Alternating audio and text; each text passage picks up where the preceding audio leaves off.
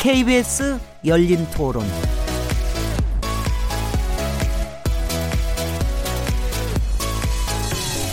안녕하세요. 묻는다, 듣는다, 통한다. KBS 열린 토론 진행자 시민 김진혜입니다.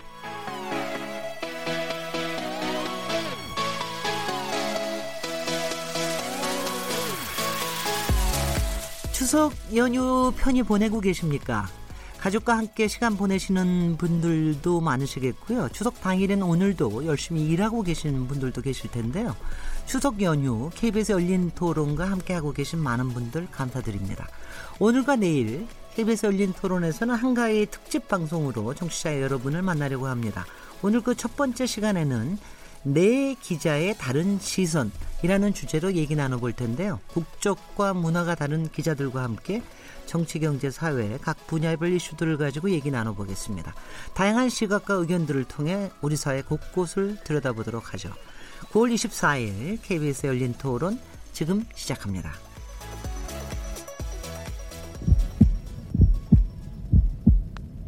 살아 있습니다. 토론이 살아 있습니다. 살아있는 토론, KBS 열린 토론. 토론은 라디오가 진짜입니다. 진짜 토론, KBS 열린 토론. 네, KBS 열린 토론 추석 특집 그 첫 번째 시간. 네 기자의 다른 시선이라는 주제입니다. 얘기하실 네 분 패널 소개해 드리겠습니다. 안톤 숄스 독일 ARD 기자님 나오셨습니다. 네, 안녕하세요. 지난번에 여기 한번 나오셨죠. 저널리즘 J. 라는 네. 거에 통해, 통해서 한국 저널리즘에 대한 토론할 때 나와주셨는데 그때 네네. 어떠셨어요? 네, 그 지금 몇 주 동안 제가 조금 다른 일이 있어서 네. 좀 쉬었거든요. 네. 근데 다음 주부터 다시 나가기로 하겠습니다. 네, 그러셨군요. 알파고 신하 씨 터키 기자님 모셨습니다. 아, 예, 안녕하세요. 알파고 기자님이 맞으시죠? 예, 예. 근데 왜 알파고가 그 알파고 맞습니까? 제가 먼저 출시했습니다. 어, 근데 왜 뺏기셨어요? 왜? 이제 알파고가... 대기업이다 보니까 갑질 당하는 거죠. 제 이름을 저한테 허락받지 않고서.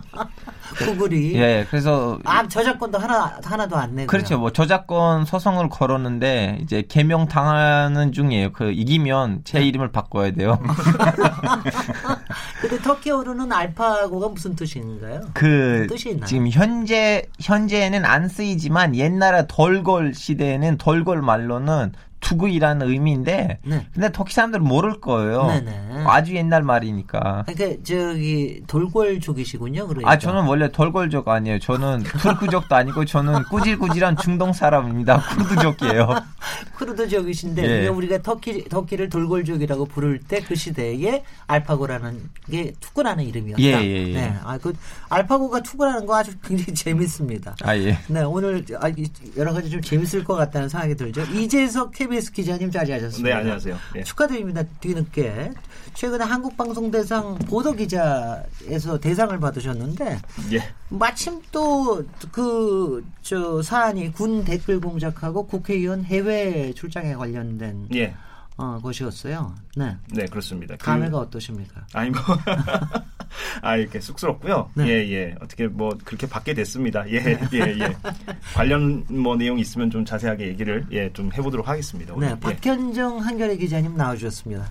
아, 네, 안녕하세요. 한, 한, 박현정 기자님은 어느 저, 부문 기자십니까? 아, 지금은 보건복지부하고 여성가족부 담당하고 있는데요. 아, 그래요? 네네. 네.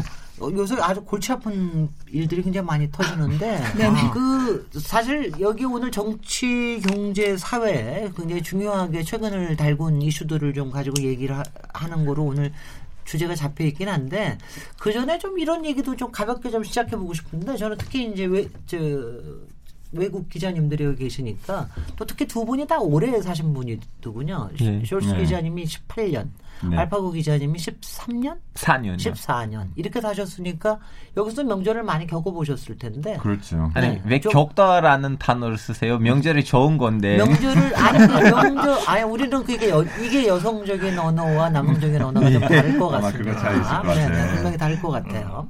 그래서 이랬을 때 좀 신기해 보이는 게 좀 있습니까? 꼭저 혹시 셜수 기자님 보시기에는 어떻습니까? 뭐 사실 이 그 주석 자체가 너무 이국적인 그 약간 세르모니 같은 게 있잖아요. 네. 그래서 네. 전 처음 한국 왔을 때부터 되게 좀 그냥 재밌다고 사실 요새는 그 한국 문화가 이렇게 전통적인 문화가 보기는 생각보다 어렵잖아요. 네. 사실 네. 여기 서울 만약에 살게 되면 그 옛날 제가 90년대 왔는데 그때는 오히려 뭐 이 문화 조금 더 많이 살아 있었는데요. 근데 요새는 특히 젊은 사람들 보면 이런 뭐 그 추석할 때도 뭐 어디 그냥 어떤 음식물 어디 가는지 아마 대부분 잘 모를 것 같아요. 네네. 네. 그래서 저한테는 이 우리는 독일에서 이런 비, 비교할 만한 사람이 별로 없기 때문에 음. 처음부터 되게 좀 신기하고 근데 똑같은 의미로 되게 항상 되게 좋은 의미였어요. 저한테는 네. 왜냐하면 아직도 그날 사람들 적어도 그 한복 좀 입고 음. 뭐 서로 서로 방문도 하고 뭐 이런 선수의 뭐 성묘도 가, 가, 가 보셨어요? 혹시 성묘라고 어, 산에 저기 산에 이렇게 사실 묘가 있는 예, 있는 게 알고 있어요. 네. 그래서 뭐 그날 추석 때 뭐 항상 TV에서 많이 나오잖아요. 네. 헬기에서 찍는 이런 사진들 네. 가족들 네. 거기 방문하는 게 사실 그런 거는 별로 안 해봤고요. 근데 여기 그 국립 그 묘 한번 가봤고요. 네. 그래서 어, 그런 거기도 조금 제사 같은 게 좀 하고. 네. 네, 그런 거는 해본 적이 있는데요. 네. 어, 근데 대부분 가족집에서 뭐 이런 일 좀 하잖아요. 네. 그래서 뭐 문 열고 약간 그 귀신 아니면 귀신이라고 말하지는지 인지 뭐 그냥 예, 영혼. 그냥 그 초대하는 거 어, 약간 조상, 조상의 혼을 모시는 거. 예, 네. 그렇죠. 그런 네. 거는 저한테는 참 어, 되게 그냥 아름다운 문화이라고 생각하고 네. 그래서 요새는 사람들 많이 이런 거 서비스로 부르는 어, 선택도 있잖아요. 네. 사실 그냥 테이블 다 세팅해주고 뭐 그거는 좀 아쉽다고 생각하고 이런 전통 문화가 한국에서는 좀 더 많이 잘 지켰으면 좋겠다고 생각해요. 네. 지금 말씀하시니까 그 참 좋은 말씀을 하는데 영혼을 불러들여서 이렇게 시간을 이어준다라는 게 사실 차례의 의미인데 음, 음. 정말 알파고 기자님은 터키는 사실 어떻게 보면 좀 우리하고 훨씬 더 가깝다고 좀 느껴지는데 이런 예. 비슷한 명절과 이런 비슷한 습관이 있습니까? 에, 이제 터키에서는 이제 아무래도 이제 이슬람 문명이다 보니까 이슬람의 명절들을 받아들인 상황이에요. 그래서 네. 1년에 한 번 라마단 명절이 있고요. 그렇죠. 한 달 동안 단식을 하고 난 다음에 음. 그 단식이 이제 끝나고 3일 동안 그 감사하는 마음 그리고 어, 자기 재산의 40분의 1 갖고 음. 있는 재산의 40분의 1을 계산해서 그, 그 정도의 금액을 돈 없는 사람들한테 갖다 줘야 돼요. 그 이제 그러한 자체를 가족끼리 같이 하고 다음에는 음. 이제 아버지가 살아 계신다면 아니면 할아버지 하여튼 그 가문의 제일 나이가 많으시면 그분 집에 가서 거기서 이제 대가족끼리 이렇게 밥을 먹고 이렇게 보내는 거는 한국이랑 비슷하죠. 네. 주로. 그리고 거기서도 마찬가지로 어 이제 한국에서는 주로 추석 전일인데 터키에서는 때로는 이틀 전, 때로는 3일 전 그 집안에 있는 며느리들이 큰 며느리의 지도하에서 네. 살아 계신다면 시엄마의 지도하에서 네. 에, 이제 이렇게 전 아니고 디저트 네. 왜냐하면 그 라마단 명절 때 먹는 하나의 그 고급스러운 디저트가 있는데 네. 바클라와라고 하는데요. 네. 거기 밀가루가 너무 얇아야 돼요. 네. 그냥 밀가루 자체가 원래 두껍잖아요. 으흠. 그래서 그 밀가루를 너무 얇게 만들어야지 그 집안의 솜씨가 베스트 며느리가 되는 거죠. 아니 아니 아. 그 이제 손님들 오실 때는 네 역시 이 집안이 잘 아, 만든다. 네. 아 여기는 밀가루가 어. 너무 두껍다. 뭐뭐 뭐 게으르는 거 아니야. 뭐 얇아야 얇아야 잘 되는 아, 아잘 되는 집안이다. 네, 뭐 그래서 뭐 이제 에, 와서 미리 미리 그 디저트를 만들고 놓아야 돼요. 그거는 이제 이틀 처음부터 3일 처음부터 시작을 하는데요. 네. 똑같은 모습들을 볼 수가 있죠. 네, 남자들은 전혀 도와주지 않고. 이제 남자들은 고기 음식을 만들 때 왜냐하면 거기 힘이 들어가잖아요. 있잖아요. 네. 이제 거기를 자르고 뭐 이렇게 뭐지 그 소스를 시키고 좀 약간 노동이 좀 힘이 필요한 일이니까 남자들은 그나마 그런 일을 하는 모습이 여자들의 그 짜증난 마음을 해소시킨다고 생각해요. 자화 자화자찬 해석인 것 같은데 그, 그 한국에 오셔서 14년 보내시면서 이 추석이나 예. 또 설날 명절 보시면서 어떠, 어떻게 이제 저는 이제 결혼 전하고 결혼 후는 다른데요. 네. 어, 제 집사람이 기독교 집안 분이세요. 네, 차례를 안 지내시는 모양이에요. 예, 예. 그래서 그냥 뭐지, 뭐, 가족끼리 모이고 시골에서 같이 이렇게 밥 먹고 뭐 강가 할아버지 그 집사람의 할머니 할아버지 집이 강가에 있는데요. 이제 거기서 이렇게 예쁜 시간을 보내고 그러는데요. 네. 결혼 전에는 궁금하잖아요. 저는 이제 내 학교도 여기서 졸업했어요. 그래서 저 궁금했기 때문에 우리 반에 있는 친구들한테 물어봤어요. 뭐 내가 니네들 주석 주석된 니네들 집에 가도 되냐? 어, 네. 괜찮다고 했는데 가봤더니 이제 거기 이제 제사를 지내야 되는데 그 뭐라고 해야 밥상을 준비를 해야 되잖아요. 네. 저는 이거 왠지 좀 약간 너무 멋있을 줄 알았는데 네. 그 친구의 아버지가 몰래 몰래 네이버에서 이렇게 검색을 하고 자리는 모습을 보고 저 머릿속에 있는 그 뭐 성스럽고 신비스러운 그 모습이 깨졌어요. 아쉽네요. 이런, 이런 경험만 있으면. 네. 저기 이재석 기자님이나. 이제 두 분 우리 한국 기자님들께 여쭤보는 거는 네. 사실 그 명절에 대해서 우리가 이제 정말 명절을 계속 겪고 나가면서 네. 많이 변화도 좀 있는 것 같지 않으세요? 요새 명절 보면은 여전히 똑같은가요? 아니, 이재석 기자님 변화 변화가 있는 것 같습니다. 그러니까 네. 그 아까 그 우리 안톤 슈트 기자께서 말씀하셨는데 그 명절 때마다 전형적인 그 리포트를 하잖아요. 그러니까 네. 헬기에서 찍은 헬기에서 내려 찍은 그 명절의 모습 같은 거를 방송하지 않습니까? 9시 뉴스에서. 네.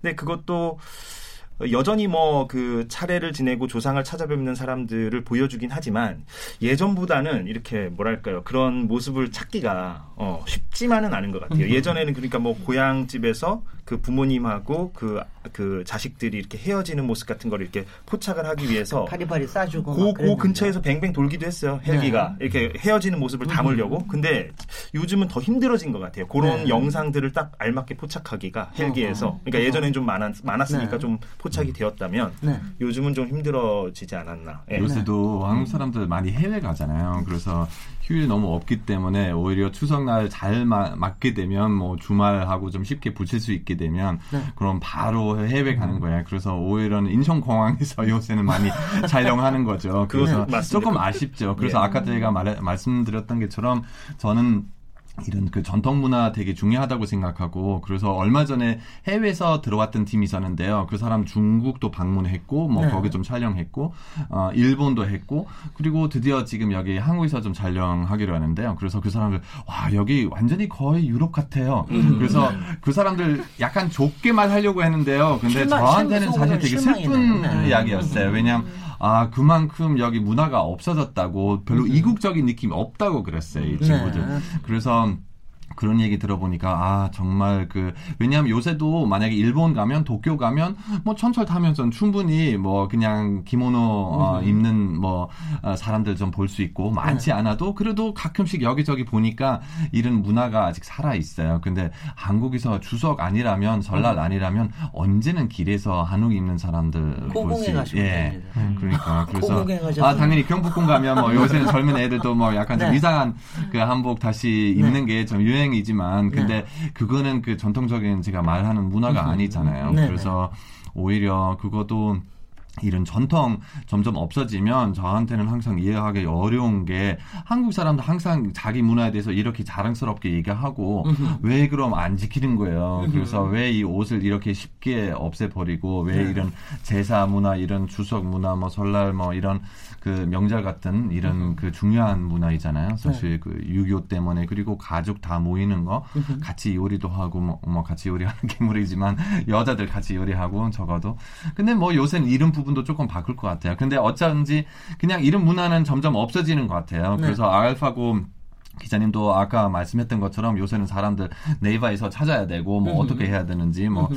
이거는 사실 조금 슬픈 이야기인데요. 네. 제 생각에는 10년, 20년 후 그냥 아예 없어지는 게 아닌가요? 뭐 아하. 이런 문화가 음. 그럼 그 전통적인 한국 문화 그럼 뭐가 남아 있을까요? 아니 네. 저는 나름 이해하지 못하는 부분이 뭐 물론 이런 말을 하면 무례일 수도 있지만 그냥 네. 외국인 입장에서 살짝 이해를 못하는 거 이거는 뭐라 그래 비하하는 그런 거 전혀 아니고요. 네. 지금 이제 추석 때는 우리는 밥상을 차리잖아요. 그거는 뭐냐면 우리의 좀 약간 조상님들이 와서 드시라 그런 네, 건데. 네. 근데 다들 자기네 입장에서 자기 조상이 지금 전국에 있겠죠. 누가 아 우리 할아버지 지옥 갔는데 그거 할 사람 없겠죠. 저희는 극락에 있다고 그럽니다. 아 그렇죠. 네. 전국 같은 뭔가에 있다고. 음. 네. 근데 이제 전국에 있는 음식하고 네. 우리가 잘있는 음식을 비교하면 좀 약간 예를 들면 제가 지금 좋은 뷔페에 갔는데 엄마가 저를 부르고 야 와서 좀 약간 분식 먹을래? 네. 그런 걸로 좀 비교가 되니까 이거 좀 다시 개, 재구성하는 거 어떨까 싶어요. 우리 좀 이거 시선을 바꿔야지 안 되겠습니다. 박현정 기자님. 요새 예. 요새 발, 달라진 거는 저는 요새 명절마다 나오는 게 네네. 하나 명절 증후군 얘기를 그렇게 많이 하잖아요. 그 요새는 여자만이 아니라 남자도 스트레스 받는다. 음. 자식들만이 아니라 부모들도 스트레스 받는다. 뭐 이래가면서 얘기를 하는데 네네. 그런 거 어떻게 보십니까? 아, 실은 이제 결혼한 이제 동료 기자들 같은 경우에는 굉장히 힘들어하죠. 일단 가족들이 모이면 갈등이 생기기 마련이고. 네. 네네. 근데 사실은 저는 아직 결혼을 하지 않았기 때문에 그 안통 기자님이 바라는 약간 그 전통 문화를 지금 어, 굉장히 없어지게 하는데 일조하는 인천공항 출국자 중 한 명이기 때문에 3년 내내 네. 연휴를 붙여서 네. 해외로 갔기 때문에 요즘 사정은 사실 네. 예. 잘 그런 어떤 가족 간의 갈등을 제가 아주 면밀하게 들어볼 기회는 없었던 것 같습니다. 네. 네 글쎄요. 저는 아직도 우리 저희는 차례 지내면 음. 제대로 해가지고 제대로 격식 갖춰서 하긴 하는데 저희 자식들한테 그렇게 얘기해요. 그냥 피자만 올려도 내가 상관없이 먹으러 오겠다. 뭐 이런 정도로 해 하지 않으면은 뭐 제사 차례도 안 지려 안 지내줄 것 같아서 음. 뭐 그런 정도로 해도 뭐 근데 그 뭐 지금 이런 행사들이 굉장히 아름다운 일임에도 불구하고 하여튼 여자 남자들이 좀 같이 다 같이 좀 참여해서 즐겁게 되면 음. 그러면은 이제 굉장히 즐거운 일이 될 수가 있는데 네. 그런 부분에서는 아직 개선할 점이 많은 것 같습니다. 이재석 기자님은 좀 집에서 하십니까? 어떻게 아, 그 추석 때 하시는 일 뭡니까? 자, 밤이라도 네. 깎으십니까? 이런 질문이 이제 네, 저에게 올 거라고 예상을 했긴 했는데 네. 그리고 이런, 지금 부인도 예. 듣고 있으시니까 사실을 네. 기반으로 답변해 아, 주시기를 네, 바랍니다. 팩트만을 얘기하겠습니다. 팩트만을 간단하게 얘기하자면 이제 추석 당일에 이제 저희 집에 갔다가 이제 처가댁을 가잖아요. 이제 그, 그러면 이제 그런 음식 같은 거는 양가 이제 어머니께서 아무래도 준비를 다 해 놓으신 상태고 이제 저는 설거지 합니다. 설거지. 네. 네, 그러니까 저희 집에 갔을 때는 그, 그 며느리가 되는 제 아내가 uh 설거지를 하고 uh-huh. 처가댁에 갔을 때는 uh-huh. 밥 먹고 나서 제가 설거지 합니다. 베스트 사위 얘기 들으려고. 아니 딱 그 정도만 합니다. 그러니까 뭐그 네. 그 이상도 이하도 아니고 예, 네. 그 정도만 해서 많이 부족하죠. 예. 그 예. 박현정 기자님 혹시 네네. 그 네네. 명절 때마다 외국에 나가시는 이유가 해외 여행 나가시는 이유가 요새 그런 말도 있어요. 뭐 저 모 대신에 캐리어를 들어라. 이거 뭐 음. 여, 여성들이요. 그러면 명절 때 그렇게 하라고 그러는데 음. 그 얘기하시는 게 혹시 가족들 만나면 네네. 친척들 만나면 또 언제 시집 가냐, 언제 결혼하냐. 또뭐 이런 음. 얘기 듣기 싫어서 그러시는 거 아닌가요? 혹시? 뭐 일단 현실적인 이유는 휴가를 길게 내기가 어려워서 그때 이제 붙여서 쓰는 게 가장 큰 이유고요. 두 번째는 네. 이제 저는 부모님 아니 캥거루족인데 네. 제가 아, 눈에 안 보이는 게 그래도 그때 효도하는 게 아닌가라는 아, 게 예. 비슷한 비슷한 사유기도 합니다. 네, 네. 제가 외국 기자님께 여쭤보면은 사실 젊은 친구들이 요새 이제 가족 행사에 참 가기 싫어하는 게 가면은 안 그래도 요새 청년들 힘들어 죽겠는데 음. 뭐 결혼 무슨 또 직장 뭐 얼마 버냐 뭐 이런 거 너무 관심 있게 질문하시고 그래서 굉장히 힘들어한다고 그럽니다. 외국 저 혹시 독일에서도 그런 문화가 좀 있나요? 음. 친척들끼리 모이면 뭐 가족이 따라서 조금 차이 있을 것 같은데요. 근데 이거는 정말 한국에서 좀 특이하다고 생각해요. 사람들 네. 이렇게 많이 물어보는 게 그리고 뭐 독일에서는 먼저는 뭐 결혼 하든지 안 하든지 크게는 상관없고 뭐 어. 그렇게 많이 신경 안 쓰고 뭐 예를 들어서 저희 친구 있는데 결혼 안 했거든요. 근데 그 친구는 그 어, 와이프랑 뭐 와이프 아니고 여자 친구랑 같이 살고 집도 같이 샀어요. 음. 애기는 두 명 있고. 근데 제가 물어보, 야 너희들 좀 결혼하고 싶지 않아? 아 글쎄요 결혼한 게좀 좀 그런 것 같아요. 음. 그래 너무 큰 부담 될 것 같아요. 그래서 내가 야 너희들 이미 집도 샀고 어, 그 애들도 두 명 있고 근데 어. 결혼하기에 큰 부담이 된다고. 뭐 근데 한 독일 사회에서는 이런 거 사람들 별로 중요하게 생각하지 않고 그리고 월급도 그거도 특별히 한국에서 좀 많이 심각하다고 생각해요. 왜냐하면 부모님도 어뭐 애들은 얼마나 버는지 물어보지도 않을 거예요. 그래서 음. 아마 잘 물을 것 같아요. 네. 대부분 네. 관심 없어요. 행복하면 너는 행복해요. 그 그거 물어보는 거예요. 일 자리는 괜찮냐?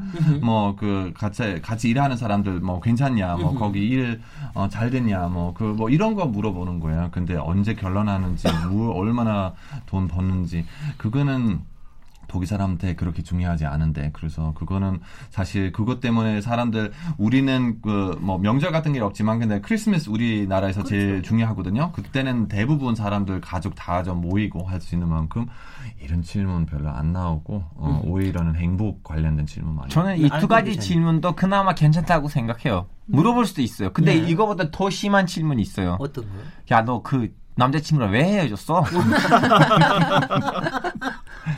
어, 이거는 제일 아, 심해요. 파고 들어가서 완전 극혐.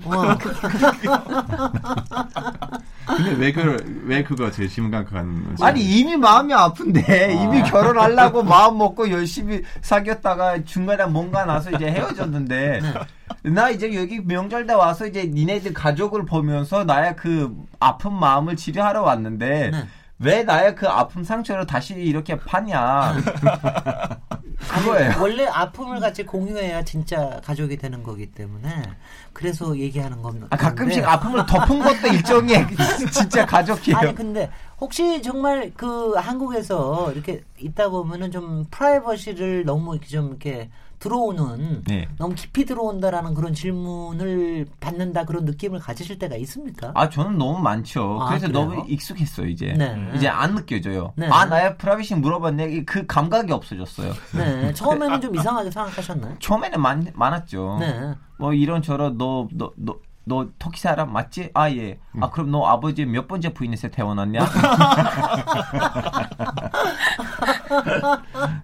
아 그런 식의. 아 예. 네. 우리가 가끔 좀 어떻게 보면은 음. 좀 무례할 네. 정도로 상대편한테 이렇게 가깝게 갈, 려고 하는 그런 게 좀 있기는 있는 것 같아요. 근데 사회도 네. 바뀌었어요. 옛날에 90 년대 그 94년 처음 한 거 같잖아요. 그래서 그때는 택시 탈 때마다 택시 네. 기사 저한테 물어봤거든요. 네. 저 월급 얼마요? 네. 뭐 그래서 적어도 요새는 이 정도 안 물어보거든요. 그래서 네. 요즘은 제가 물어봅니다. 아, 기사님 잘돼요? 하는 달에 얼마나 나와요?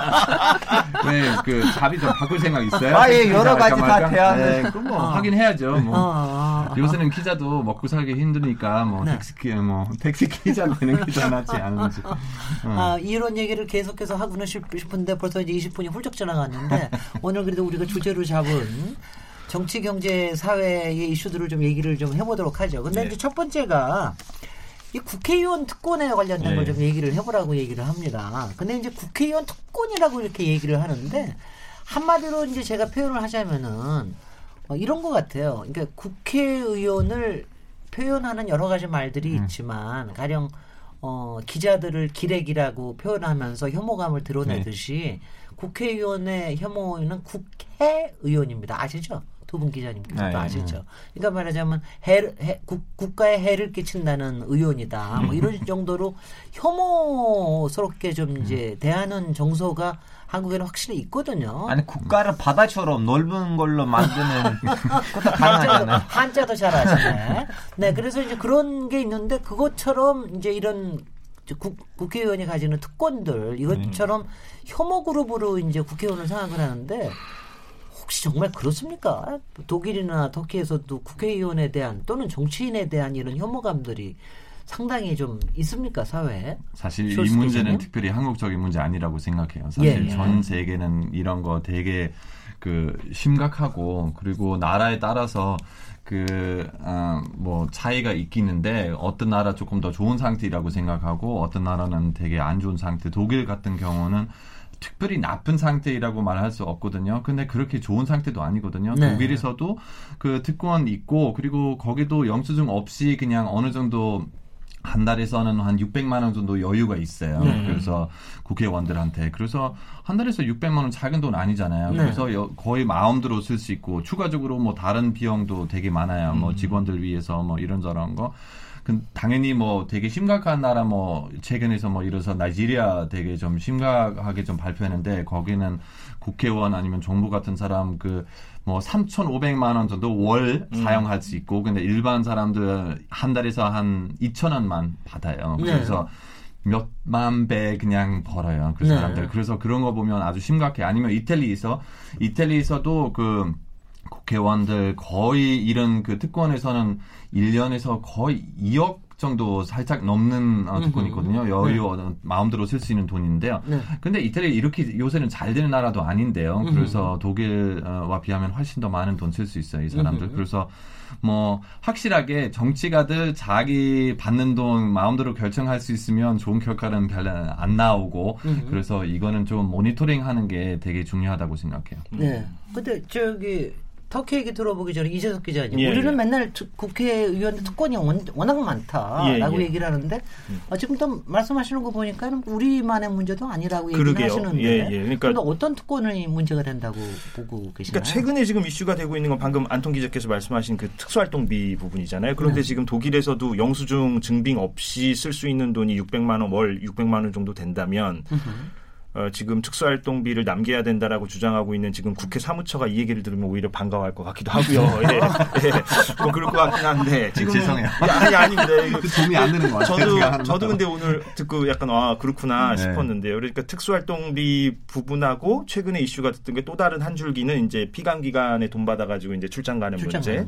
네. 이두 가지가 이제 올해 가장 이제 좀 많이 이슈가 됐던 예, 네. 예, 국회의원들의 특권이라면 특권이라고 볼 수가 있겠습니다. 네.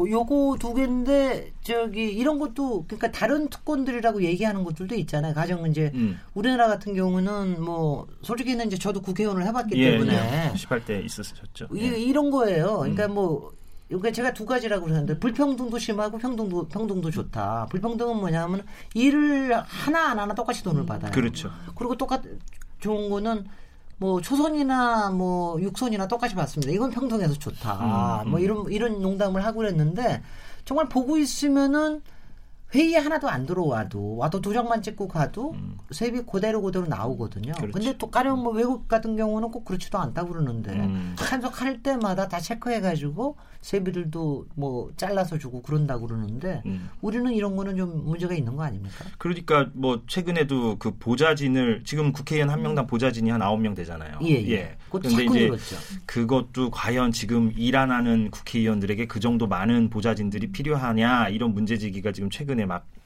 같이 일고 있거든요. 네. 그런데 또 그렇게만 볼 수는 없는 것이 또 일을 정말로 열심히 하는 의원실을 가보면 저희가 네. 취재를 해보면 정말 모자랄 정도로 바쁘거든요. 아홉 명이. 예, 예. 그러니까 참 예, 개인별로 다른 것 같아요. 예. 노무현 대통령께서 그런 말씀하셨는데 정치인 특히 국회의원이라는 사람이 음. 일을 안 하려면 아무것도 안 해도 되고 일을 하려 고 그러면 모든 게 거죠. 부족하다. 예, 사람도 부족하고 네. 돈도 부족하고 다 부족하다 이런 얘기를 하신 적이 있어요. 그러니까 실제로 해보니까 그 말이 맞, 맞다는 그런 얘기를 뭐 생각을 했습니다. 예. 우리 저 박현경 박현정 기자님께서는 어떻게 보십니까?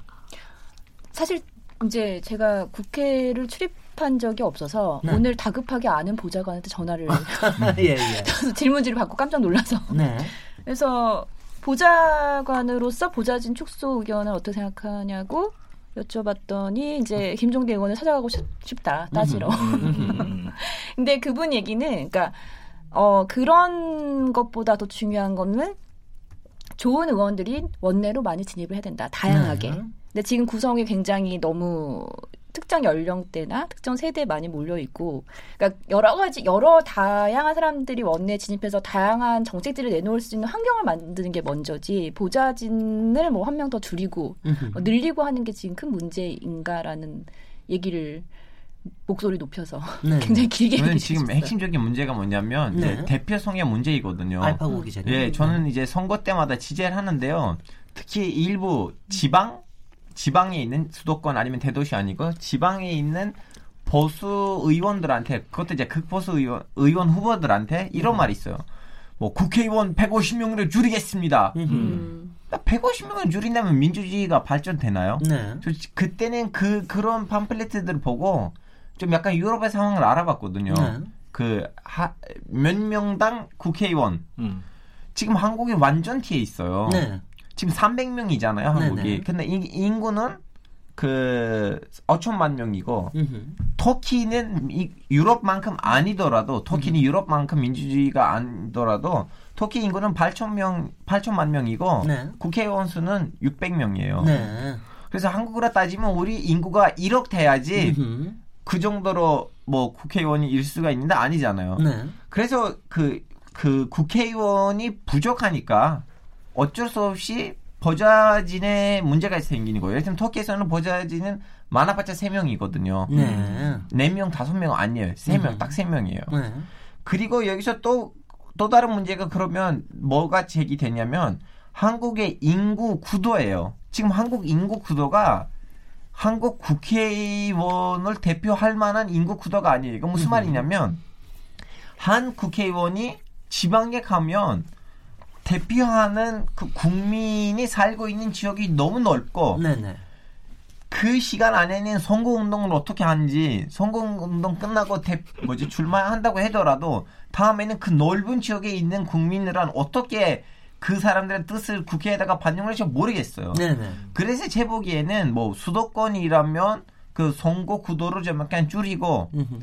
오히려 뭐라 해야 되나 그 지방에 가면 갈수록 그 선거 구도를 좀 약간 바꾸면서 이 국, 국회에 좀 특별한 개혁을 해야지 국회의원들의 일이 줄이거든요. 일단 강원도의 경우에는 한 국회의원이 어마어마한 큰 지역을 지금 특히 담당하고 양구, 있는데 양구 예. 고성 이쪽 지역 그렇죠 그렇죠 네네. 그렇죠 네. 지금 그 사람한테는 뭐 10명도 부족하겠죠 버자지 그, 그, 사람 4년 동안 선거 운동만 하고 있을 거예요 아예 예. 막 그렇지 않을까 싶은데. 아니, 근데 네, 문제는 확실하게 그 네. 음, 독일에서도 아까 제가 설명드렸던 것처럼 그렇게 완벽한 상태가 아닌데 근데 한국에서는 공무원들하고 같이 일을 하게 되면 저도 몇 번 어떤 프로젝트는 같이 했는데 진짜 야 볼펜 하나만 살려고 하면 뭐 비교 견적서 세 개 받아야 되고 뭐 여러 가지 아마 열 개 서류 준비해야 되는데요. 그래서 음. 볼펜 사는 게 이 정도 까다로우면. 도대체 왜 국회의원은 그냥 마음대로 그냥 뭐 receipt 영수증 없이 음. 네. 이런 돈 쓸 수 있는지 그래서 어느 정도 일반 사람들 아니면 공무원 일반 생활처럼 하고 국회의원하고 좀 맞춰야 되는데요. 음. 사실 독일에서는 공무원 훨씬 더 여유가 있거든요. 그래서 독일에서도 뭐 함부르크시 아니면 라이프치히시하고 같이 일하게 되면 뭐 비교 견적서 뭐 이런 저런 거 필요 없거든요. 그래서 어느 정도 거기는 일반 회사 사람들 일반 뭐 공무원하고 국회의원하고 어느 정도 비슷한 수준이거든요. 그래서 이거 특별한 상태 아니고 근데 한국에서는 뭐 나라하고 같이 일하게 되면 엄청 머리가 아프잖아요. 네. 계속 너무 자세히 뭐 너무 까다롭게 감사원 다, 예. 감사원에서 나중에 감사도 않으려고. 뭐 받을 수도 있고 뭐 이런저런 네. 거. 근데 맨 위에 사람들 왜 이런 감사는 안 받아요? 왜 그냥 영수증 필요 없어요? 그거는 사실 앞뒤가 안 맞다고 생각해요. 네. 그래서 모든 나라는 어 독일 그렇게 하면 우리도 그렇게 할 수 있다. 뭐 이런 거 어, 이렇게 생각하는 게보다 오히려는 한국 일반 사람들 어떻게 사는지 그리고 위에 사람들 어떻게 사는지 그거는 네. 비교하는 게 더 중요하다고 여기에 생각해요. 이어서 한 가지 더 추가하자면 저는 예, 그 이제 그 특혜 문제 때문에 이렇게 그 경적서 등등 얘기를 하셨잖아요. 지적을 네. 하셨는데 이제 이, 이 문제뿐만 아니고 전반적으로 이제 그 사람을 죽이거나 아니면 뭐 무슨 뭐, 뭐 도둑질하거나 아니면 좀 약간 흉악범들 있잖아요. 네. 그런 보, 범죄들을 막기 위해서는 감시가 많아야 된다 가지고 저는 인정합니다. 근데 이런 약간 경제적인 문제들, 네. 어, 저기 벌, 벌펜 사는 데 있어서 거기에 이제 피리가 들어가냐 안 들어가냐. 네. 이럴 때는 쓸데없이 감시 제재를 만들면 음흠. 오히려 그 제도가 제대로 돌아가지는 않아요. 오히려 네. 이럴 때는 벌을 너무 심하게 만들어야 돼요. 음흠. 지금 다섯 명 국회의원 중에서 한 명이 이 특, 특비를 가지고 특권 활동비를 가지고 비리를 했다고 해서 나머지 네 명 국회의원 지금 힘들게 할 힘들게 지금 하잖아요 자기 일을. 그래서 그 한 명 때문에 지금 네 명이 피해를 보고 있어요 사실은. 네. 네. 그한 명의 범죄를 막기 위해서 감시제를 너무 강하게 만들고 나머지 네 명이 지금 자기 일을 제대로 하지 못해요. 오히려 벌을 강하게 만들면. 그럼 그 사람 다시 걸려봐. 네. 걸려보면 네. 너 받은 벌이 지금 4배 정도, 5배 정도, 10배 정도 힘들 건데, 나머지 4명이 예전에 다 아무 문제 없었기 때문에 앞으로도 아픈, 아, 그런 문제가 발생하지 않을 거라고 저는 글쎄요, 봐요. 그렇게 예방적인 효과가 있다는 말씀이신데, 네. 근데 우리는 다 음. 감싸주잖아. 그러니까 다 같이 공범 다 같이 공범이 되기를 자처를 하지 않습니까? 네, 가령 국회 특활 예. 특활비에 음. 대해서 법원 대법원에서 공개하라고 음. 나오니까 다시 또 항소하지 않았습니까? 예, 예, 예. 항소하고 이제 네. 의정 활동을 제약한다 이제 이런 논리를 하는데, 근데 이제 앵커께서도 이제 의정 활동 하셨으니까 아시겠지만. 너무 또 우리가 싸잡아서 이렇게 또 비난하면 하면 그렇지 않아요. 예, 그렇게 예, 예. 그러니까 그렇게 하면 안 될 것 같고. 조금 이번에는 네. 조금 그거는 한번 음. 오픈을 해야 맞습니다. 예. 그래야지 이제 그 다음에 정말 가, 걸을 걸 거르고 누구는 네. 응징하고 어떻게 체계적으로 어, 합리적으로 만들 것인가 이걸 고민해야 되는데 그거는 조금 어색해 보이더라고요. 제 개인적인 생각인데 이건 네. 개인적인 생각이라는 걸 전제로 하고 말씀드리자면 특활비를 일반 그 계정으로 다 전환하는 게 맞는 것 같아요. 그러니까 네. 영수증을 업무 추진비로 예, 그러니까 네. 영수증을 증빙해야 하는 예, 그런 계정으로 돌리는 게 맞. 지 않는가 그렇게 해서 뭐 그걸로 예를 들면 뭐뭐 뭐 외국 공관 외국에 있는 우리 대사관 공간에 이제 가서 이제 국정감사 같은 거 할 때 뭐 금일봉 이렇게 경력금 주기도 하고 그러잖아요 이제 의원들이 이제 그런 네. 것도 이제 특활비로도 쓰고 그러는데 네. 이제 그런 것도 뭐 경력금 줄 수도 있죠. 뭐 외국에 고생하는 그 외교관들에게 만약에 준다고 한다면 그러면 그런 것들을 확실하게 밝혀주고 어디다 얼마를 썼는지를 네. 그게 좋은 것 같아요. 굳이 네, 이렇게 그렇죠. 영수증 없이 이렇게 하지 그렇게 말고. 말하면 네. 사실 이런 추가 비용 필요한 게 어, 당연한 일이라고 생각하고 그리고 좀 뭐, 있어 주 예, 있어 주는 게 좋을지도 몰라요. 국가를 그렇죠. 위해서는. 아니 정말 나라 저도 뭐 그냥 뭐 사람들도 만나야 되고 뭐 추가적인 비용 생길 수 있고 그리고 음. 독일 사람들 자주 생각하는 게 마, 만약에 저는 그냥 그 지금 정치가 되지 않고 그 대신 큰 회사 들어가면 뭐 우리나라는 재벌 없지만 근데 대기업 들어가면 저는 뭐 우리 정치가는 월 모르겠어요. 뭐뭐 뭐 당연히 위치에 따라서 조금 차이 있는데 뭐 천만 원 제일 많으면 아마 우리나라 총리는 3천만 원도 안 벌거든요. 그래 2천 아마 2천 가깝게 어, 벌고 있거든요. 제 생각에 예, 월 2천만 원 어, 정도밖에 어, 안 벌어요. 네. 이거 우리나라 총리요. 근데 만약에 똑같은 수준 사람 만약에 대기업 들어가면 월 5천 1억까지 쉽게 벌 수 있거든요. 네. 그래서 독일 사람도 가끔 생각하는 게 우리 너무 까다롭게 하면 너무 음. 낮게 하면 제일 사람들이... 뛰어난 사람들 다 디아, 대기업만 음. 들어가고 우리나라는 네. 사실 지배하는 사람들 그냥 A 클래스 아니야 그냥 B 클래스만 아, 될 수도 있다고 이런 음. 위험성도 있다고 그래서 먼저는 돈 쓰는 게 필요할 때 저는 반대하지 않아요. 근데 네. 왜 이거 그냥 깨끗하게 그냥 밝히면 되잖아. 그 음. 어떻게 쓰는지 왜 필요한지 그것만 하면 국민들도 다 어느 정도 이해할 수 있을 것 같다고 한 가지 더 붙이자면 네. 네. 국회의원들의 특권이라고 지금 누리고 있는데 물론 이제 한국 국회의원들은 문제들이 있겠죠. 근데 비교를 하자면 그 그렇게 특권은 많은 편도 아니에요. 네. 예를 들면 그 은퇴 은퇴라고 해야 돼 연금이라고 해야 되나? 그, 네네 연금 지급하는 예. 거. 네. 제가 알기로는 연금 연금 100만 원 정도 되거든요. 음. 그랬는데 지금은 그조차도 없어졌습니다. 아 다시 없어졌어요? 네, 19대부터는 없어졌습니다. 어. 아 터키에서는 네. 2년만 했어도 네. 연금이 어마어마하게 생겨요. 그리고 어, 네. 현직 국회의원이잖아요. 어. 물론 뭐죠 한국에 지금 국영 항공 항공사가 없지만 네. 터키는 터키 항공사가 있고 그거는 국영이거든요. 네. 그러니까 KBS처럼. 네, 네. 그래서 국회의원이 그냥 그냥 뭐 개인 여행으로만 비행기를 에코노미로 끊어도 네. 비행기 탈 때는 얘기해줘요. 나를 VIP로 예, 올려주고요. 어, 무료로 어. 업그레이드 되거든요. 네. 음. 뭐 이런 저런 좀 약간 특히 왜냐하면 좀 약간 메리트가 있어야지 네. 와서 일할 건데. 아 그런 거는 조금 예. 이제 좀 얘기가 나오실 때 그럴 때 기고도 좀 해주시고 그러지. 여기 국회의원 아니 지금 이제 국회의원 아니시니까 쓸모 없잖아요, 애들한테. 근데 아니. 이것도 있어요. 터키에서는 네. 이런 제도도 있어요. 그 벌이 네. 벌금이 아니면 그 재벌 사람의 그 급이 올라가면 올라갈수록 그 커지거든요. 네. 음. 예를 들면 특히 오스만 제국 시대를 비교를 하자면 왜냐면 네. 그때는 그 전통을 이어받았는데 네.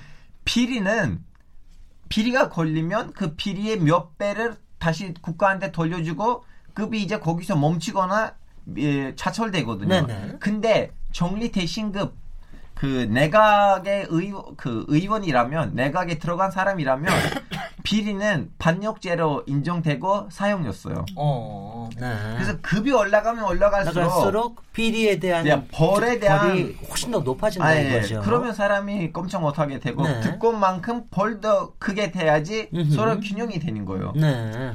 우리는 그러면은 저 추선보다는 한 5선은 더 크게 죄를 물려고 뭐 이렇게 하면 되겠네요. 음. 그 저기 이거는 이런 것도 있습니까? 우리가 문제가 되는 게 아까도 얘기하셨지만 이재석 기자 얘기하셨지만 피감 기관내 돈을 가지고 뭐 여행을 해외 출장을 한다라든가 음. 이게 굉장히 문제가 됐는데 그럼 터키에서는 그런 건 문제 안 되겠네요.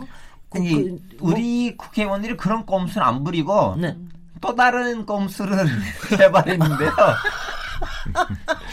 네. 이제 그 뭐라고 해야 되나 그 도시에 이제 신도시 개발이 되잖아요. 네. 그럼 거기서 자기 친척이나 아니면 아닌 기업의 땅이 있잖아요. 네. 그럼 대고 뭐 고속도로를 네. 그쪽 방향으로 음. 나오게끔 음. 교통부에다가 압박을 해서 아 그런 건 비일부재로 일어나겠죠. 이제 걸리면 안, 걸리면 안 되잖아요. 근데 이거는 안 걸리게끔 만드는 방법을 만들었어요. 네. 왜냐하면 시에서 나오잖아요 결정이. 음흠. 그럼 시 안에 있는 자기 정당 시의원한테 음흠. 압박을 하니까 동시에도 음. 그 그런 거 비리가 나와도 교통부에 있는 직원하고 시의원만 수면 위에 나오고 그 국회의원이 안 보이니까 네. 이제 이걸 어떻게 우리는 거쳐야 되는가 왜냐면 전체적으로 국가 체제를 바, 꿔야 되는데 네. 지금 이거는 우리 정치의 큰 문제예요 그걸 풀어주려고 해요 왜냐면 비리가 나올 때는 네. 국회의원이 주로 빠지네 빠지게 돼 있어요 어, 네.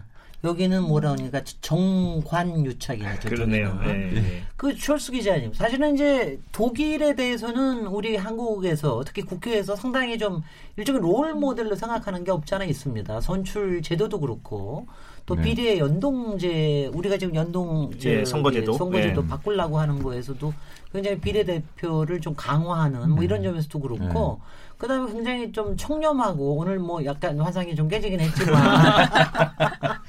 청렴하고 저거 하는데 어떠십니까? 글쎄요, 어. 뭐 우리나라도 정치가는 자기 규칙 만들고 있기 때문에 당연히 자기 위해서 어느 정도 항상 좀 좋게 만들 수밖에 없다고 생각. 이건 아마 사람이 그냥 본능인 것 같아요. 그냥 네. 이런 그 파워가 있으면 사람들 뭐 어느 정도 자기 월급 마음대로 결정할 수 있으면 그냥 저 월급 좀 많이 깎아주는 편 그런 사람 별로 없을 것 같아요. 음. 그래서 네. 제 생각에는 뭐 이거는 그 독일 사람인지 한국 사람인지 그냥 음. 크게는 차이 없을 것 같아요. 근데 그래도 그 당연히 독일 시스템 어느 정도 잘 되고 뭐 독일에서는 그 가끔 국민들도 뭐 불편 그 아니면 그냥 비판하는 부분이 있는데 근데 지금 한국만큼 이렇게 크게 discussion 하는 게 아니거든요.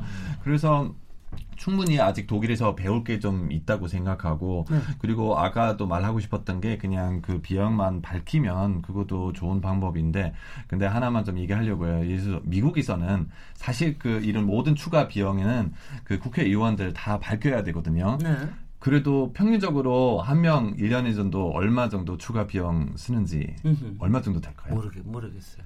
평균적으로 12억이요. 네. 네. 한 달에요? 한 아니 1년에 1년에. 한 명. 1년에 한 명. 네. 그런데 음. 이거 그냥 받는 월 받아 받는 금액도 아니고 이거 네. 그냥 추가적으로 음. 어, 사용하는 금액인데요. 그래서 1억이네. 음. 네. 그래서 한, 한 달에 서는 1억 정도는 추가적으로 사용하는 거예요. 이것도 쉽지 않을 것 같은데. 독일에서는 보좌관을 몇 명이나 습니까? 글쎄요. 어. 난잘 뭐, 모르 모르시죠? 네. 네. 아니 근데 저는 사실은 이제 우리가 9명을 쓴다고 그러지만 예. 아홉 명 중에 실제로 국회 내에서 일을 하는 사람들은 아마 3분의 1밖에 안 될 겁니다. 음. 나머지 3분의 2는 거의 지역구에 가서 음, 그렇죠. 아마 김종대 의원이 3명만 남기는 이유도 비례대표로 비례대표를 하면 지역구 관리를 안 하거든요. 예. 그 지역구 관리에 그만큼 안, 뭐 품이 안 들어가기 예. 때문에 세 명만 있어도 된다라고 얘기를 하실 수도 있, 있다고 생각을 하는데 지역구를 가지고 있으면 사실은 아홉 명도 부족할 때가 막 허덕허덕 할 그렇죠. 때가 굉장히 네, 많죠. 그그 네. 그 넓은 지역구 다 다녀야 되잖아요. 네. 국회의원 대신에. 네. 터키에는 제도가 어떻습니까? 거기도 비례대표가 있습니까? 아니면 다 지역구입니까? 아, 터키는 너무 신기한 제도가 있어요. 네, 너무 저는 네. 무조건 한국 거를 받아들여야 된다고 생각해요. 무슨 네. 제도 있냐면 지금 터키에서 그 더 행정 그 지방 행정이 네, 더 위주 아니고 시이거든요. 딱 81개의 시가 있어요. 아, 그래요? 예, 도가 없어요? 더 없고 주도 없어요. 어. 81개인데, 네. 자, 이제 81개의 선거구가 있는 거죠. 네, 선거 지역, 네. 선거 지역구. 네. 자, 서, 선거 지역구마다, 도시마다 네. 비례 대표제예요. 네네. 그래서 무슨 말이냐면, 도시마다 정당들이 받고 있는 네. 그 투표일, 지지율에 따라 그, 그 도시에서 내는 비례대표 리스트에서 1번, 2번은 가는 거죠. 네네. 음. 그래서 국민이 네. 어쩔 수 없이 결론적으로는 의원을 보고 투표한 거 아니고 정당을 보고 투표를. 투표한 그래서 당 대표들이 네. 갑질을 어마어마하게 해요. 어, 어, 어. 야, 너, 너 때문에 당선된 거야? 네. 우리가 너를 2번으로다가 세워줘서 그런 거야. 지금 되게 분포가 어떻게 됩니까? 당, 정당 분포가 그래서. 600명 중 정당이 어떻게 저 제1당이 얼마나 가지고 있고 2당은 얼마나 지금 제1당이 한 290 몇 명으로 어허, 거의 이제 가반수로 넘길 뻔했는데 네. 또 다른 자기들 우, 우파이니까 또 다른 작은 우파 정당이란 우파 열림 정부를 하고 있어요. 네. 그래서 이제 무슨 말이냐면 국회의원들이 땅 대표들에다가 검증도 못하니까 네. 결론적으로 국민의 뜻이 국회에다가 제대로 반영되지는 않아요. 음흠. 그러다 보니까 이하여튼 사임을 해서 비례 뭐 무소속으로 한다면 다음에 선출 못할 수도 있어요. 왜냐하면 음. 무소속으로 선출되니까 너무너무 힘들어졌어요. 네네. 거기는 당이 얼마나 있어요? 다당제입니까? 다당제인데요. 그 지금 국회 안에서는 다섯 개 당이 있어요. 아 그렇군요. 우리하고 똑같네. 우리 아, 당이 네 개. 아 우리 우리는 여섯 개. 우리는 여섯 개네. 우리 네 개예요. 당까지 포함하면. 두개 좌파, 두개 우파인데. 네. 이렇게 근데 가반수가 우파이죠. 정당 많은 거로 치면은 독일이 만만치 음. 않죠. 네. 정당이 10개쯤은 되죠. 10개도 음, 넘나요? 뭐 많은데 근데 네. 사실 의미 있는 당 그렇게 많지 않거든요. 네. 그래서 제일 큰 차이는 우리나라에서 당 거의 대부분 뭐 어, 원래는 거의 100년이나 역사 있는 당인데 근데 한국에서는 뭐 그 이름 그대로 쓰는 당 지금 뭐 3년 이상 된 당 거의 없죠. 예, 뭐 예, 그래서 예.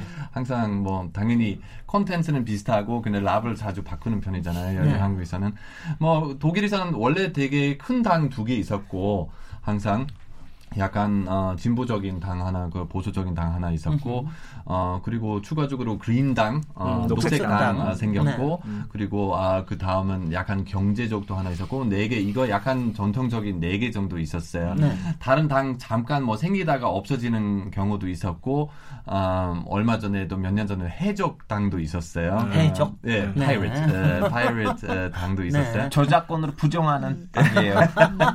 근데 아. 특히 젊은 사람하고 하고 IT 좋아하는 사람 되게 uh-huh. 뭐 그냥 네. 뭐 자유 인터넷 원하고 그러니까 뭐 이런 사람 해커당. 네. 네. 약간 근데 엄청 큰 성공이 있었는데 2년 이내 다시 무너지고 아, 네. 지금 최근에서는 되게 그 어, 약간 그 우파적인 당 좀 생겼는데요. AFD라고 하는 게 그래서 뭐 그 난민 엄청 반대하고 반대하고. 되게 네. 뭐 되게 큰 문제된대요. 그래서 네. 우리도 어, 곧 다시 선거 있을 건데요. 그래서 사람들 많이 걱정하고 있어요. 네. 지금 이 당 너무 많이 그 강해졌어요. 네. 특히는 옛날 동독일 쪽으로 어, 되게 어, 거의 이 전통적인 당보다 더 힘이 많아졌어요. 그래서 그리고 동독일에서 남아 있는 약간 그 되게 약간 거의 공사 공산주의 당 같은 거 거기 음흠. 있었잖아요. 그 socialist party 같은 게 어, 그것도 조금 남아 있었어요. 네. 그래서 뭐 다 합치면 여섯 개 일곱 개 정도 있어요. 음, 네. 네. 지금 아까 터키의 선거 구제도를 들어보니까 저기는 완전히 그냥 정말 중앙 집권이라는 네. 게 딱 느껴지는데 독일은 연방제로 돼 있어서 상당히 지방자치도 잘 돼 있는 편 아닙니까? 네, 굉장히 맞아요. 좀 성공적인데 네. 그런 게 그 독일의 의회 전체 통일 의회에 영향을 미치는 게 있나요? 지방자치하고? 음. 뭐 그렇죠. 뭐 먼저는 독일 약간 그 영어로 말하면 federalistic 그렇죠. 시스템 있잖아요. 네. 그래서 쉽게 말하면 어, 한국보다 아마 터키보다 훨씬 더 많은 이런 그 뭐 도가 어떤 여유가 있어요. 그래서 네. 법도 위치에 따라서 다 틀리거든요. 네. 독일에서는 어떤 거는 예를 들어서 뭐 함부르크에서는 불법된 거는 뭐 다른 바바리아에서는 불법 아닐 수도 있고 네, 네. 아니면 휴일도 틀려요. 네. 음, 남쪽에서는 음. 그 천주교 더 강하니까 사실 북쪽보다 휴일 더 많아요. 음흠. 뭐 이런 것도 있고 뭐 그래서 그 시스템 좀 어, 차이 있기 때문에 그래서 독일 아시다시피 그 나라 자체가 생긴 지 그래 오래 안 됐잖아요. 사실 네. 그 독일 그 나라 말하고 그 문화 어, 되게 오래된 문화이지만 근데 독일 지금 우리 아는 모습 그대로 생긴 지 사실 200, 250년밖에 안 됐어요 사실. 네. 그래서 아직도 어, 이런 오래된 역사 아니기 때문에 바바리아도 몇백 어, 수백 년 전까지는 어느 정도 왕국이었잖아요. 위에는 프로시아 어, 있었는데요. 그래서 약간 이런 독립적인 느낌 아직 많이 남아 있어요. 그것 네. 때문에 그 시스템 아마 한국하고 좀 쉽게 비교하시는 게 아니라고 생각합니다. 예. 네. 네.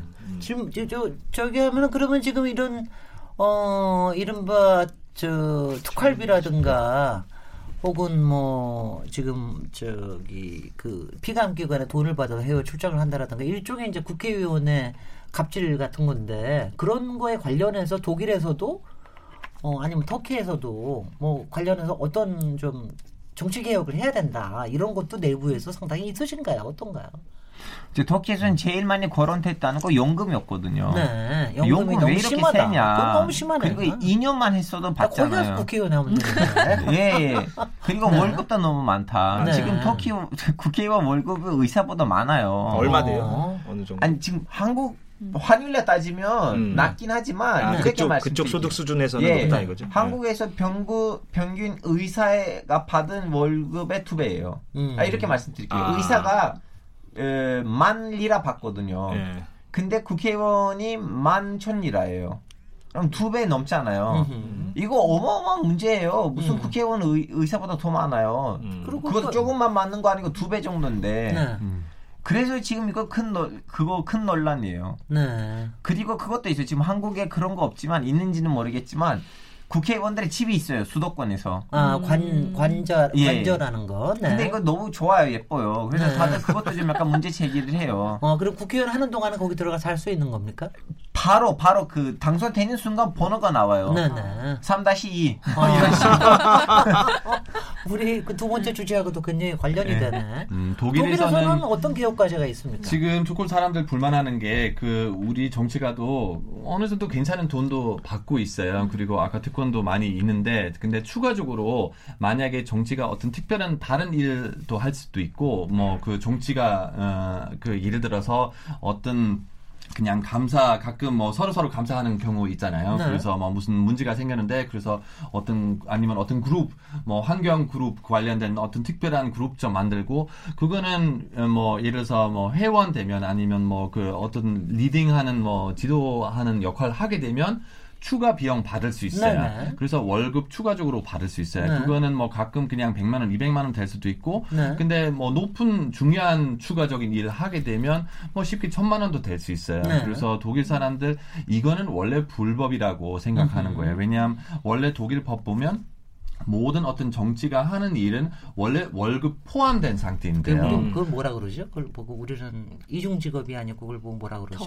겸임, 겸임, 겸 업 금지. 겸업, 우리는 음. 그 한국에는 겸업 금지라고 돼 있거든요. 근데 네. 그 겸업으로 보는 겁니까? 그러니까? 네. 그래서 그거는 사람들 좀 불만하는데요. 이 사람은 그냥 원래는 월급 받고 그래서 뭐 그냥 그 지금 그 정치가 어, 하는 일 때문에 뭐 다른 일도 하게 되면 음. 왜 주가 돈 받아야 됐는지 음. 그거 좀 네. 말이 안 되는데 그래서 그거는 좀 불법이라고 생각하고 그래서 음. 아까 얘기했던 것처럼 그냥 우리 여러 가지 도 있는데 그래서 네. 어디는 이거 사실 안, 하, 안 하기로 했거든요. 음. 근데 다른 그 지역에서는 아직도 그런 방법으로 하고 있어요. 그러니까 이게 말하자면 이런 거죠. 이제 국회의원이 있는데 가령 예컨 예컨대 어느 바, 바바리아 자기는 바바리아 주 국회의원은 아니지만 거기서 뭐 뭔가를 자문을 해준다. 그럼 거기서 상당한 돈을 지급을 하거나 그렇게 되는 겁니까? 그것도 다른 일인데요. 네. 그거는 지금 제가 말씀드렸던 게 사실 그냥 뭐 자문으로 예를 들어서 어떤 회사 위에서 일할 수 있잖아요. 아, 뭐 회사에서 예, 일을 가능해요. 어, 그럼 아, 어, 네, 그래 그 경험이 네. 경험이 가능하다 그러면 음, 그거는 네. 좀 다르네. 그래서 그 공직에 있는 사람이 그러는 건좀 문제가 있는 거 아닌가요? 뭐 민간에, 예를, 예를 들어서 뭐그 어, 지금 그 우리 옛날 총리 슈르다 총리 있잖아요. 네 지금 그뭐 한국 여자랑 결혼할 건데요. 그래서 그분? 예, 네. 그분도 나오자마자 바로 뭐 러시아하고 엄청 친하게 됐잖아요. 네. 지금 푸틴하고 엄청 친한 사람인데요. 음. 그분 그래서 거기 엄청 돈 벌고 그거는 네. 우연히 도 아닌데요. 네. 사실 그 옛날부터 거기는 관계가 많이 있었기 때문에 음. 그래서 뭐 정치가는 그 약간 대기업하고 관계는 게도 우리나라 사실 그것도 있는데 근데 아마 한국보다 조금 더 어, 법을 좀 깔끔하지만 근데 아까 제가 설명드렸던 게 그냥 그 어, 한국말 어떻게 그냥 제대로 표현할 수 있는지 잘 모르겠지만 근데 아까 설명하고 싶었던 게 예를 들어서 뭐 어떤 예를 들어서 어떤 일반 국회의원인데요. 근데 어떤 특별한 에, 뭐 환경 프로젝트 하나 생겼어요. 그래서 네네. 이 환경 프로젝트 여러 가지 다른 그 에, 정치가는 다 모이고 뭐 매주 한 번이나 두 번 미팅 해야 되고 뭐 어떻게 이 문제가 어떻게 해결할 건가? 거기는 이 그룹은 지도자 됐기 때문에 새로운 약간 타이틀 생겼는데요. 그 타이틀 생겼기 때문에 월급 추가 뭐 200, 300만 원 받을 수 있어요. 음. 그래서 이거는 그냥 사람들 야 이거 원래 정치가 해야 되는 일 아닌가? 음. 뭐 약간 이렇게 이렇게 생긴 거. 저희도 그렇게 음. 합니다. 네. 그 특별위원회 만들어가지고 거기 가서 음, 회의 몇 번 하면은 돈 음. 수당을 더, 그렇죠. 더 타가지고 합니다. 근데 그거는 사실 우리 법 보면 사실 불법이야. 왜냐하면 그 만약에 이 정치가는 원래 한 일하고 관계 없는 일을 하게 되면 어 그럼 추가 비용이 받는 게 어느 정도 사람들 이해할 수 있거든요. 네.